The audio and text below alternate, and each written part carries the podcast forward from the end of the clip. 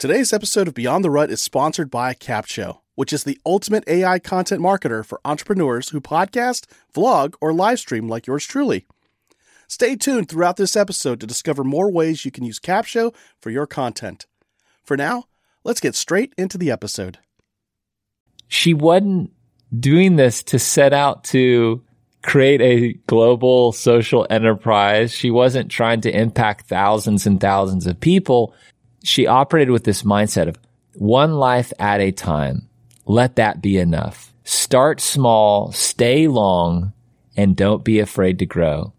What's going on, Rutter Nation? Welcome to Beyond the Rut, the podcast that shares encouraging stories and practical tools to help pull you out of your rut and into a life worth living. I'm your host, Jerry Dugan, and we're going to be joined by author, podcast host, and the behind-the-scenes guide to StoryBrand, Tim Schurrer.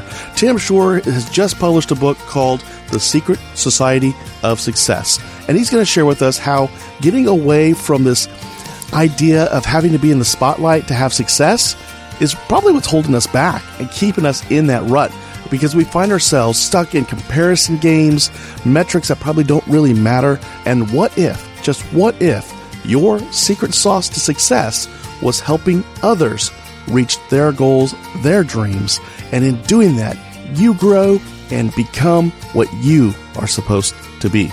So, sit back and relax unless you're throwing staples into a brand new stapler, wondering why it's no longer a red stapler and you're wondering where somebody took your red stapler. In that case, don't burn down the office and probably don't throw staples. That's probably dangerous. But here we go. All right. Hey, Tim, how are you doing? Oh, man, I'm doing great. So fun to be here. Excited to see you and hang out for a little bit. Awesome. Same here. I mean, anytime Jody, knocks on my email inbox and says, hey, I've got a guy you got to meet for your show, the answer is pretty much a yes. And then after that, I figure out why.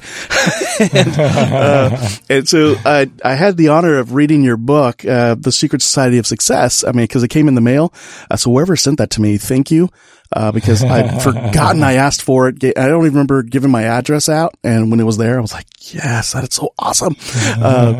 So once I've been reading it, it just made sense. Jody, okay, you really do match up shows and friends and all that good stuff. And so that's just been really neat. So Jody, thank you.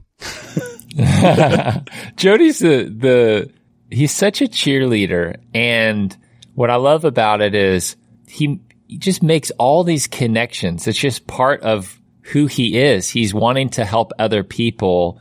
And what I love too, though, and it's just so in line with this book, he's not wanting the credit. He doesn't care about recognition. And what's amazing is you and I are sitting here talking about this guy, Jody Mayberry. Everybody needs to know and have a Jody Mayberry in their life just because it makes life better. And just the way that he lives and operates is just so inspiring, and it makes me want to do so much of the same. So yeah. He's amazing. Love that guy. He walks the talk of the book, which is amazing. He does. Yes. He does. Now, he shared with me that you're with a company called StoryBrand, and that immediately had recognition with me because, I mean, Jody didn't know this, but one of the first books I read in 2022 was written by a guy named Donald Miller. You may have heard of him. And it was about how to build your story brand. And I was like, okay, yeah, cool. And so when Jody introduced me and said that this is the guy behind the scenes of StoryBrand, I was like, oh, cool. And then it just clicked because, here I am going, having a conversation with you, the guy behind the scenes of a company that's all about being the person behind whoever they've elevated. So, you, the listener, you're the story that we're trying to elevate through Beyond the Rut. And, StoryBrand does that for people all around the world. Yeah. One of the big keys with StoryBrand, a huge paradigm shift, because we work with companies who are looking at their marketing, how they communicate, talk about their brand. How can you do that in a more engaging and compelling way? And one of the big paradigm shifts is that idea is your brand is not the hero. Your customer is the hero. So how can you come alongside them? You're Yoda, they're Luke Skywalker. Yes. And I think exactly what you just had described. If you're the host of a podcast, this isn't about you. It's not about me, the guests on the podcast. It's about doing everything that you and I can collectively to help the person listening win in their life in some way, shape, or form. But if you and I step into these things as though we are the hero, you know, whatever, that I just think it's not that interesting. It's not that helpful. It's when we get out of the way and just allow the content to be the thing that ultimately helps the person on their own journey. So I spent almost 10 years working with Dawn, building that business, and just in February of this year, so just a couple months ago, transitioned out. I left a dream job to chase a new dream as an author and a speaker. So I'm on a bit of an adventure, but so much of what I learned working with StoryBrand and building that team from day one, I was employee number one, and it's grown to what it is today. So much of that experience has taught me now what I know about what it looks like to serve and help others. And I'm super grateful for having had that experience for sure. Yeah. It seems like it's something that's just been a part of you even before you started working for StoryBrand. If I recall correctly, there was a time you were aiming to be the next John Mayer, you know, singing about how people's bodies are a wonderland and stuff like that. And along comes a guy named Steve, and everybody's like, hey, you know, have you heard his new song? And you're like, who's this guy? No, I'm trying to be the next John Mayer, not him. But you found that if I could collaborate with this guy, if you could collaborate with this guy and do a tour together, then that would give some exposure to you. That was your initial intent when you partnered up with him. But then you had this aha moment during the tour. Can you tell us a little bit about that? Yeah. So there was a time in my life, this was early on in college, I started writing songs, and pretty quickly the aspiration was exactly what you just said. I want to be the next John Mayer. And so I spent a couple years living in Kansas City where I was going to college, and then ended up for my third year of school, moved to Nashville to just continue chasing this dream. And while I'm at Belmont University, I meet this guy, Steve Moakler, and everyone was talking about Steve like he was going to be the next John Mayer, which was impossible because I was going to be the next John Mayer. And it took me a while, but slowly, I found myself kind of finally being able to just acknowledge, gosh, this guy's songs, they're incredible. He's so talented. And I ended up approaching him one day in the school cafeteria and asked him if he wanted to go on a tour together. And for me, that whole experience was another attempt to just get in front of more people, mm-hmm. to get more eyes on what it is that I was doing. And what's interesting is we're on that tour, and I just found myself just really full of discontent because everything that I was experiencing was me just being in this comparison headspace where everything that I did, I just was comparing myself to him. He was selling more merchandise. More people knew his songs than knew mine. I just felt like he wasn't even trying. And that's probably like so many of us in our lives. We're discontent in this comparison towards other people. And so in the book, I talk about this idea that I call the spotlight mindset, this unhealthy desire for attention and recognition. And I love starting here because if we don't realize what it is in our lives that is making us feel discontent, dissatisfied with our lives, it's hard to really know how to resolve the problem so that we can live more meaningful and fulfilling and lives that we're excited about. So let's try to identify the problem in our life.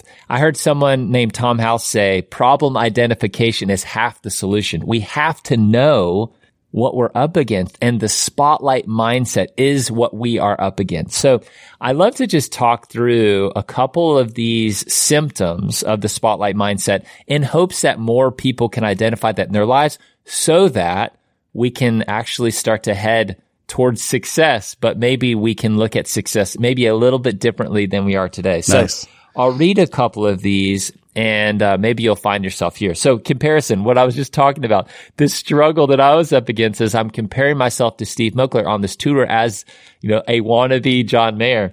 So comparison, do you wish you were someone else or wonder how your success stacks up against others? Are you jealous in a way that gets in your way? Okay, check. That was me. Striving.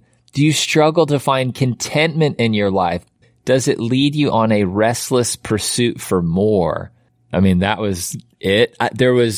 There's so much in the world that we live in today that just says more, chase, have. There is always another level. Yeah. You go play in front of 100 people, you should be in front of 1,000. And then from there, at what level is enough? And so that was one for me. So comparison, striving. Here's another one. Damaged relationships. Does money, fame, or status trump other things in your life? Are your relationships suffering because of it? There's somebody that I've actually been pretty inspired by. His name's Michael Hyatt. And in one of his books, he talked about a particular experience from his past that really was a failure for him. And so at the time, Michael was given the opportunity to run a division at a book publishing company. And that division was ranked 14th out of 14 mm-hmm. On the other divisions when it came to all the significant metrics, team morale, revenue. I mean, they were at the bottom. So Michael tells the then CEO, give me 3 years and I'm going to turn this thing around. Well, in only 18 months, Michael turned the thing around, and that division was now at the top. Number one in revenue, team morale. They couldn't stop winning. So Michael, as the leader of this team, gets a bonus check that he says was greater than his annual salary. He was thrilled. Yes. Like, he couldn't wait to get home and talk to his wife about it. His wife was his biggest fan. He knew she would be so excited.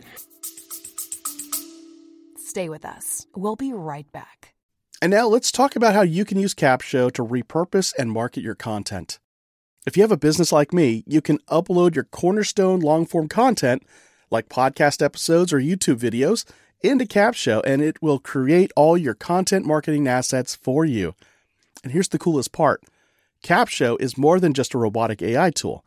It's a powerful blend of artificial and human intelligence designed by marketers to help you organically reach more of the right people on more platforms.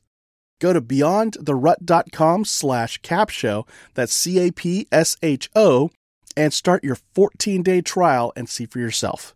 Now, back to the show. So he gets home, sits down with his wife, and experienced a very different conversation than he had expected. And she starts with, "We need to talk."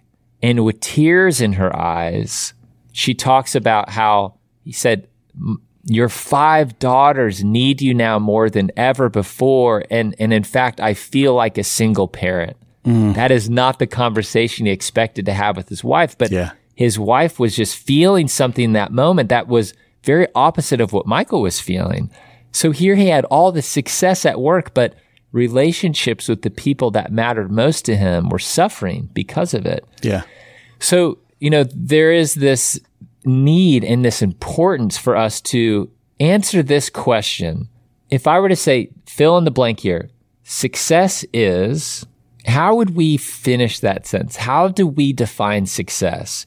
Because if it's status, if it's a promotion, if it's your ability to step into some kind of spotlight or climb the ladder, if that is what success is, then I just would have to believe that it would probably be leading us on it could potentially be leading us on a really unhealthy path. And maybe we're suffering with comparison and striving and, maybe the relationships with people that matter most to us are suffering because of it. So, just to close the loop on that Michael story, he ends up writing this book not too long ago called Win at Work and Succeed at Life. He talks about the double win. How can you define success in winning at work and at life? So I love that. And but that doesn't come without a fight. We have to learn to fight against this spotlight mindset, this unhealthy desire for attention and recognition.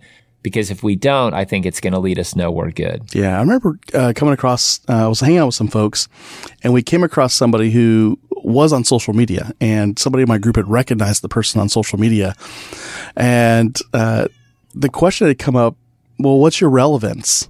And I thought it was such an odd question, because to me, everybody is relevant. Even this person who was filming some kind of video on the other side of this parking garage, and the person shouted out a number.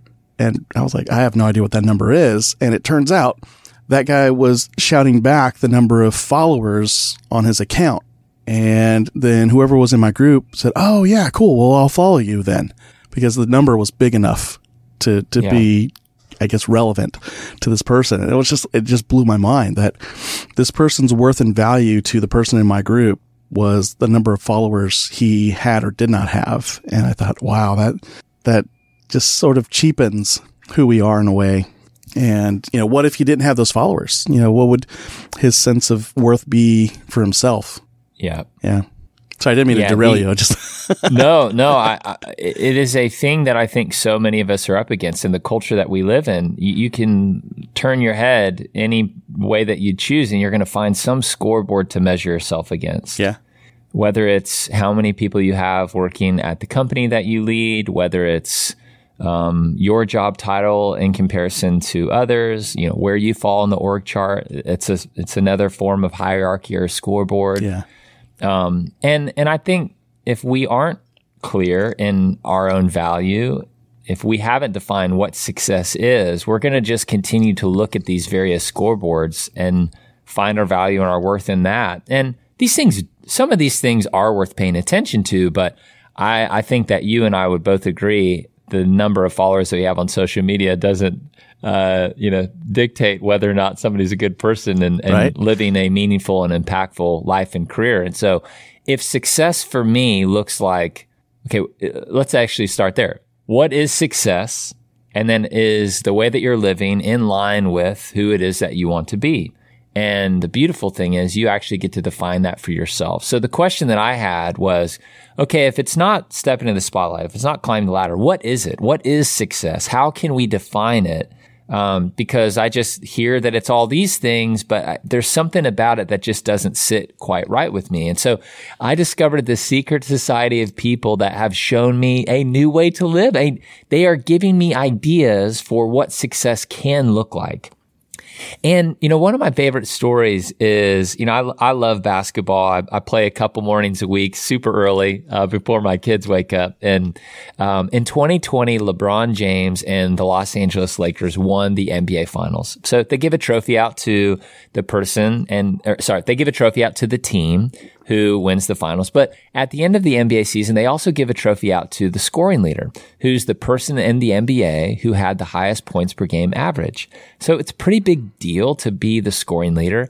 Michael Jordan won that thing a record-setting 10 times. So you got a guy like LeBron, he's got all the talent in the world to win the scoring leader title if he wanted to. He's one of the greatest basketball players in history. But what's interesting to me is in 2020, LeBron didn't win the scoring title. In fact, he wasn't even in the top 5. Wow, yeah. But LeBron led the league in assists, meaning the way that he chose to play and ultimately how he and his team won was by him setting his teammates up to score. So what if success is in the assist? What if we actually postured ourselves in our lives and in our careers where we are not as interested in us being the person who has to score? But what if we actually started to look at our life and thought, how can I help somebody else win? And if we do that, that's the thing that's going to bring us the kind of fulfillment that we're really looking for. Because I think a lot of us would agree, when you help somebody else win, often that's just so much more rewarding and fulfilling than anything that you can go and chase and tackle on your own. So what if success is in the assist? So these are the kinds of things that I've learned from somebody like LeBron James, who I would consider in the secret society of success, because he's just looking at success a little bit differently than a lot of other people are. Yeah. Oh, it's amazing. One of the things I picked up when I was a sergeant in the Army was that you would think that, you know, military, the way military history is told, that it's all about the generals. It's all about that person who said, follow me, let's blow that thing up. But what I learned was that a lot of how we measured a leader's success or effectiveness wasn't what that leader could do while the leader was around. It was what that leader's team could do when we pulled that leader out of the picture.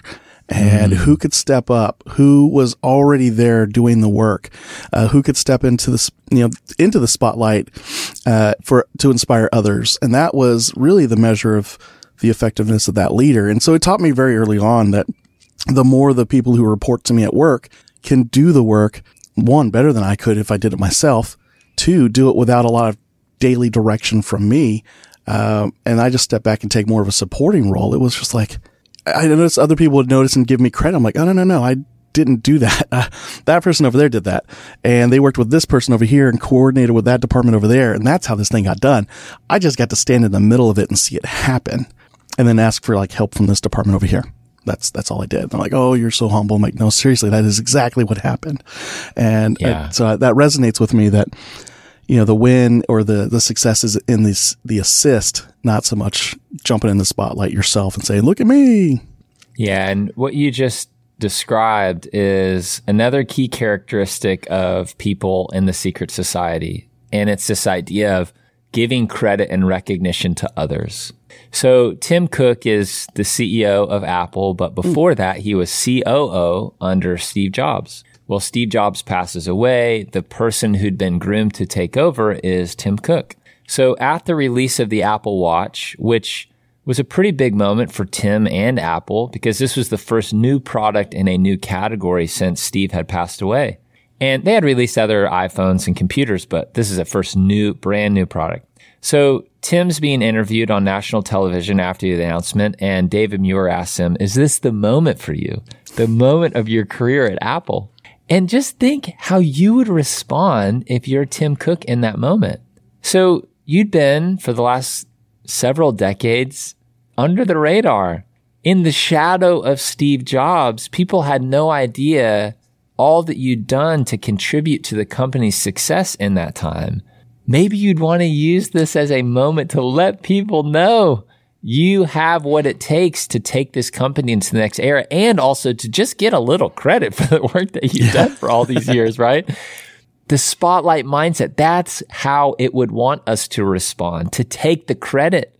But Tim doesn't respond that way at all.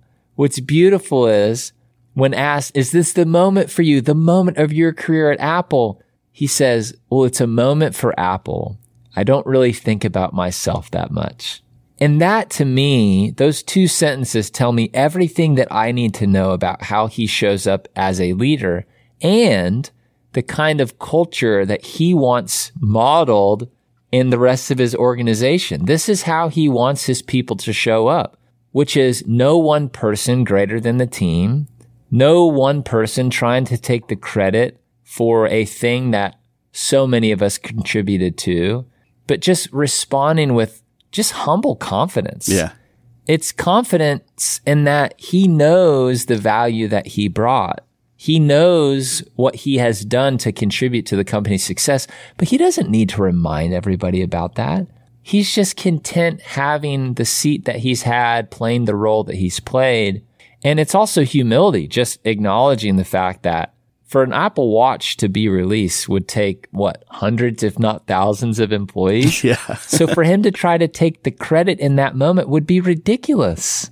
So it reminds me of this plaque that sat on Ronald Reagan's desk when he was president. And I actually have a replica of the exact same plaque on my desk. And it says this, there is no limit to what a man can do or where he can go if he doesn't mind who gets the credit. Yes. I think that's in the book. Is how we define success. What if it's not about getting the credit and the recognition, but what if success is found in doing that for others and not minding if we ever get the credit or the recognition that, you know, maybe we feel we deserve. Yeah. And it's so counterintuitive to latch onto that mantra because we think that, you know, our names have to be attached to a project that did well and we got to be in that limelight. And the reality is the more you step away from that and let others also shine, your project actually does succeed. And then you are able to, receive some of that credit or be a part of that project. And it just always amazes me. It just, that, if it's less about me and more about the end goal and everybody else being a part of that, then you do have something that is successful that you can put your name to in the end. So I love that. That's probably why the guy became president, right? 2 terms, not just 1. Oh, man. And You talk about it being a secret society, because it essentially is that. It's the quiet professional. It's the person who sees the bigger picture of what can be if it's not just about me and it's about others. I've heard, a guy named Vincent Pugliese, he's, in a previous episode, talked about generous goals, that, one's own personal goal should be about lifting others up. And when you do that, it kind of raises everybody's ships up. So a very John F. Kennedy kind of philosophy in that sense. Talk about in the book the football team that showed up, and even though they only have 60 players on the roster, they have 130 people show up. So you got these 70 folks in the background who make sure the 60 on the field have everything they need to succeed. And then you even talk about my new NASA hero, the household name, Michael Collins. And everybody's like, who the heck is Michael Collins? Do you want to tell folks about that a little bit? Oh, yeah. And that whole idea of every person on a team matters. How can we get beyond ourselves and focus on something even bigger? How can we be a subplot of a story and not strive to be the story, right? And that is one of my favorite stories. I'm sure a lot of people are familiar with Apollo 11. You've got Neil Armstrong, Buzz Aldrin, one small step for man, one giant leap for mankind. But what a lot of people don't know, there's actually a third astronaut on that mission. And you said his name, Michael Collins. Yeah. So here you've got Michael Collins, the guy Ubers Neil and Buzz to the moon. He drops them off so they can do all the various tasks that they have to do on the moon surface, while he, back in the command module, orbits the moon something like 26 times until these guys are ready to be picked up. Yeah, I don't know if they sent him a text message or whatever, but he let them know somehow they were ready to be picked up so they could, make their way back to Earth. And what would make it a miserable story is if Michael were to get back, sit down with the press, and say something like, well, it sure would have been nice to actually walk on the moon, and, acted like a victim, tried to take the spotlight from the mission as a whole. But what's beautiful is he didn't respond that way at all. He talked with the press about how content he was to have had one of those three seats. Mm-hmm. And so for us, do we need to walk on the moon to be happy? Or can we play the role that we are given the opportunity to play? And I think for some people, they misunderstand what I'm saying as though to be in the secret society means leave ambition at the door. And that's not at all what I'm saying. I mean, think about Michael Collins. For him to even have had one of those three seats meant he was incredibly talented, best in class. He just didn't walk on the moon. But do we have to actually do that to be successful? I don't think that you do. And Michael Collins models a version of success that is very attractive to me. And it's somebody willing to do the work, whether or not they get the credit and the recognition. And, there was a day where, working alongside Don, he released a book several years ago called Scary Close. And about a week and a half after a book comes out, you find out if it hit a bestseller list. So he's on the phone with the publisher, and we knew this was the call where we'd find out if it made one of these lists. So he gets off the phone, raises his hands in the air, and tells the whole team, we hit number 5 on the New York Times, which is a pretty big deal. Yeah. As an author, the New York Times list is, for a lot of people, the primary goal. So we high-fived, we hugged. He had been on the New York Times before, but this was the highest any of his books had ever, hit on that list. So we celebrated, but then something really beautiful happened. We all went back to work.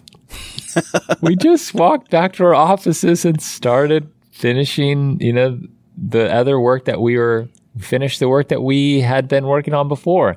And some would look at that and maybe say, y'all are dysfunctional. You don't know how to celebrate wins. But I actually look at it very differently. I saw a group of people, a culture that we had created, which was a team who just understood that it's about the work, falling in love with the work itself, not necessarily where that work will lead. Sure, we had a goal of doing everything we could to release the book well, to set ourselves up to potentially hit a list, which we did. But I was going to show up for work the very next day the exact same way, whether we hit that list or not. That to me is a definition of success that I can get behind. Somebody who defines success in the work itself, success in the process, not the result. And so many of us just get head faked by this idea that we have to chase the result, when I just wonder what would happen. What would our lives and careers look like if we actually became obsessed and found contentment in the journey itself? Oh, that's huge. I was just thinking, in podcasting, for example, there's that one measurement that gets asked, especially if you go to like a podcast movement conference or any podcasting conference, or just have a conversation with other podcasters. And it's almost like the equivalent of like, how much money do you make? And it's how many downloads do you get per episode? And you're like, oh man, we were having such a cool conversation. Because now it becomes a comparison game, and then you either puff yourself up, or you kind of retract a little bit. And I even struggle with that. For me, if I were to compare myself to other podcasts, it'd be like, after 8 years of podcasting, that's it. And my wife had said, Jerry, are you doing it for the download numbers though? I was like, no. She's like, why are you bugging yourself about this? I'm like, oh yeah, that's right. And so when I refocused on, it's really about, pulling out these stories, these aha moments, these mindset shifts that pull us out of the rut in our lives. And then, just put it out there, because just by doing that, I'm at least pulling myself out of a rut. And then maybe there's somebody out there who listens and also comes out of that rut. And ever since I've shifted my mindset back to that and reminded myself it was never about downloads, I've been happier doing this ever since. And, so I could totally, get on board with the idea of it's about the process. It's about the work, and knowing that by putting that out there, you're at a minimum changing yourself, transforming yourself. And even better, you're transforming other people who see it, observe it, even receive it. That's it. And I've actually struggled and thought through, wrestled with the exact things that you're describing. So not only on the podcast front, but just in my life and career. So I have a podcast called Build a Winning Team, and I just released an episode with Becca Stevens, and she's the founder of Thistle Farms. And in 1997, so 25 years ago, she opened a house for 5 women to come off the streets from trafficking, drug addiction, prostitution, just some real struggle that they had been navigating in their lives, so that these women can find healing and recovery from all that they had experienced. So now, 25 years later, Thistle Farms has grown into this massive social enterprise. They're making a splash all over the globe. And they now have 7 houses in Nashville, across the country, 500 beds for women for free, for women to join these programs and find healing and recovery from the lives that they've experienced from all of these things. But what I love about Becca's story is she didn't get there by trying to get there.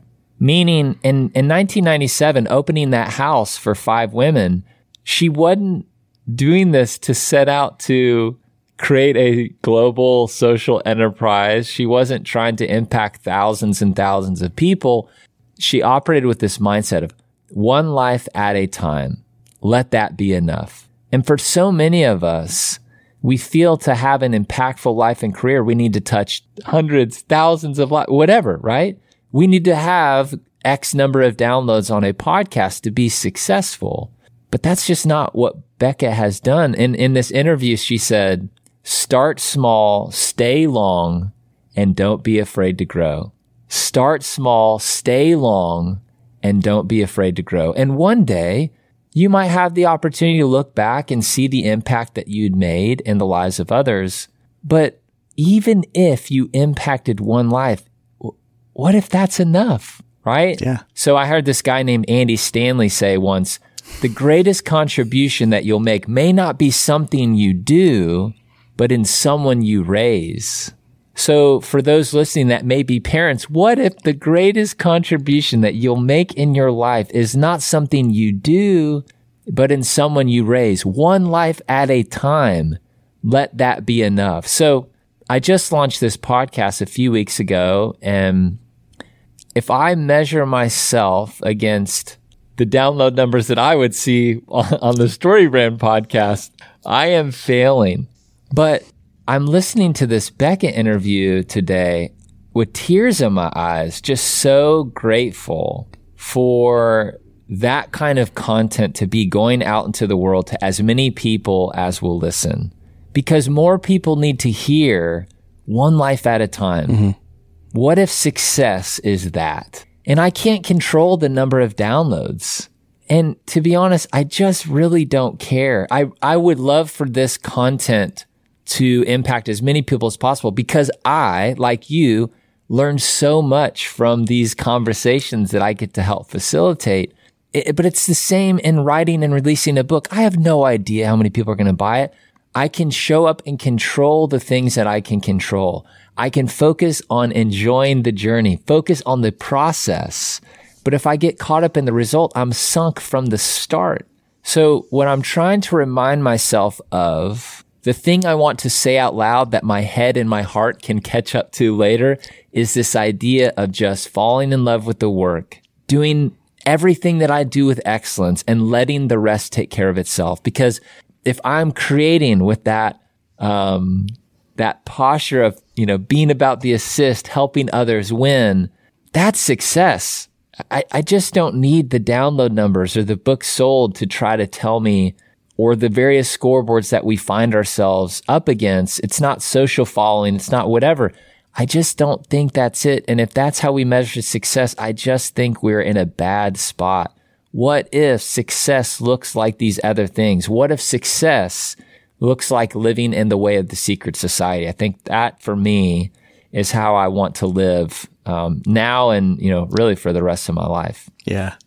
There's a friend of mine, Annika Fisher, who's been on the show, and she had me on her show.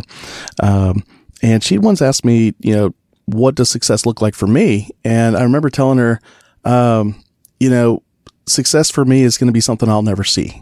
And she was like, what? And I told her it's not going to be measured in net worth, property owned, titles or anything. Success is going to be how many people come to my funeral, and all the people I have no idea who I've touched through my life who are better for somebody somewhere I've impacted. And, I'm happy with that. It's like, so it changes how I treat other people.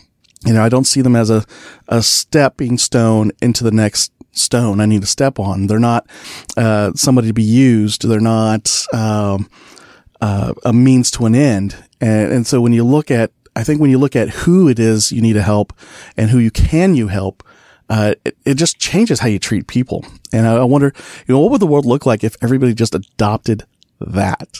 Right. Gosh, I'm all about that. Yeah. I wonder the same thing. That's why you're on the show. Awesome. So, folks, you got to get a copy of, Tim's book, The Secret Society of Success. It's an easy read. It's a powerful read. The stories that he shares are amazing. He even mentions the Savannah Bananas. And if you have no idea who they are, you will. I've been sitting like I watch a lot of TikTok. So every time they pop up on my For You page, I'm like, son, because he played baseball. I'm like, this is how I wish the game was played, especially when you were in it. Yeah. Talk about enjoying the journey. Right? I mean, it's crazy. You've got a team who has sold out several seasons in a row, 4,000 plus tickets a game. Yeah. And they're like 7-8 levels below the major leagues. Yeah. A summer tiny collegiate little team in Savannah, Georgia, the Savannah Bananas. And how have they achieved the kind of success they have? Because they're just focusing on everything they were talking about, creating an enjoyable experience for all of the people who show up at their games. Their goal is to entertain them. Their company is called Fan First Entertainment. Yeah. And they just try to set everybody else up to win. And they also have had so much success because they just focus on that one life at a time, make an incredible experience for each and every fan that walks through those gates. And now they're getting a lot of recognition and notoriety. But what I also think is true for Jesse and the rest of his team, these are nice accolades, but they'd be doing the work regardless. Yeah. Whether or not people ever paid attention. Beautiful story, perfect example of the secret society. And Jesse is an incredible human being. I love that guy. Yeah. And where can folks get a copy of that? I mean, I know it's on Amazon, but where else? Yeah. I took the easy one. I actually read the audiobook. So it's the book's available on Audible, but also Amazon, Target.com, Barnes and Noble, wherever people buy books. You can find the Secret Society and hear me talk about or read about Jesse Cole and all these other stories that I've been sharing today. There's this group of people and we all can learn to be a part of it. That's what I love. It's called the Secret Society, but spoiler, it's not that secret. You just need to learn to redefine success in the way that we're talking about and describing today. And I think what it does for people, it just lets us exhale a little bit because we're like, oh, so I don't have to live that way. It's like, no, you don't. You don't. And everything that you are going to feel from culture is just pressuring you and pushing you to this particular way of thinking and doing and being. And that's just not it. It's not. So if you go to secretsocietyfree.com, you can actually get 2 chapters for free. So secretsocietyfree.com. And my goal truly is to just get out of the way. I want to start a conversation about what it looks like to redefine success. And if I sell a bunch of books, accumulate a following on social media, fantastic. I really don't care, because if people are impacted by the content that we're putting out here, the conversations like you and I are having today, that's a win. I mean, I just can't think of a better way to spend my time and my life helping other people win. That's what I'm all about for sure. Nice. Tim, any final words of wisdom? So if there's a North Star, as I was working on this book and what will remain a North Star for me, it's this quote.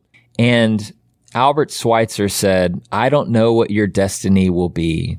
Perhaps some of you will occupy remarkable positions. Perhaps some of you will become famous by your pens or as artists.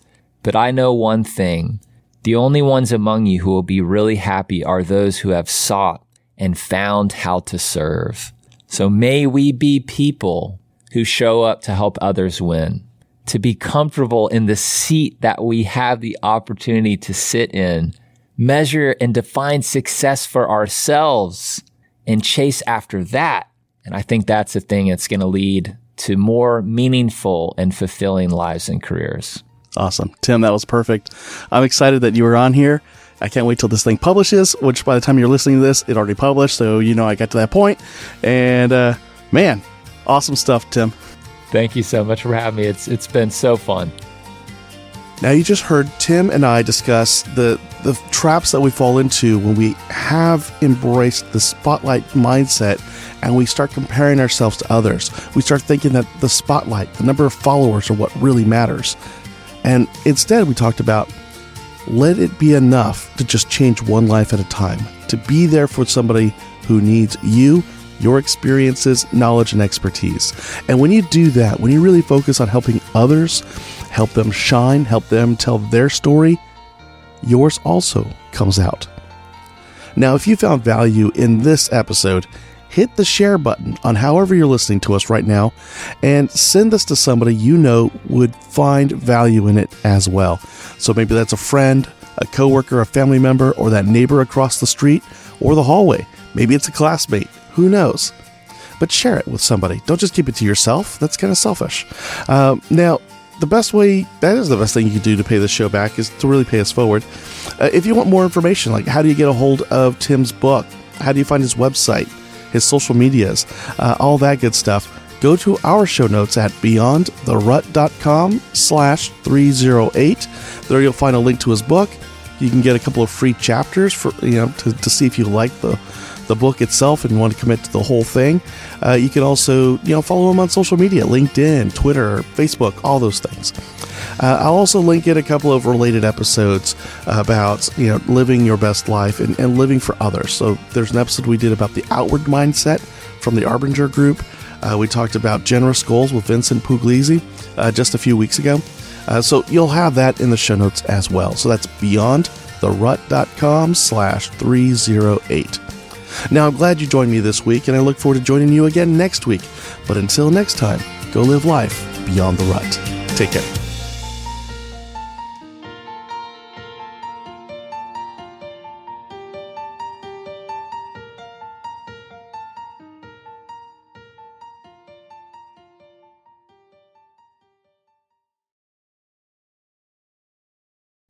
You know, the best thing I love about Capsho is that they have one of the best communities ever. As a Capshovian myself, I always get invited to masterminds with industry leaders to get the insights and marketing strategies that take my business to the next level. Plus, they love surprising and delighting us. Go to beyondtherut.com/Capsho, that's Capsho, and start your 14-day free trial with the Capsho team today and join me inside that community.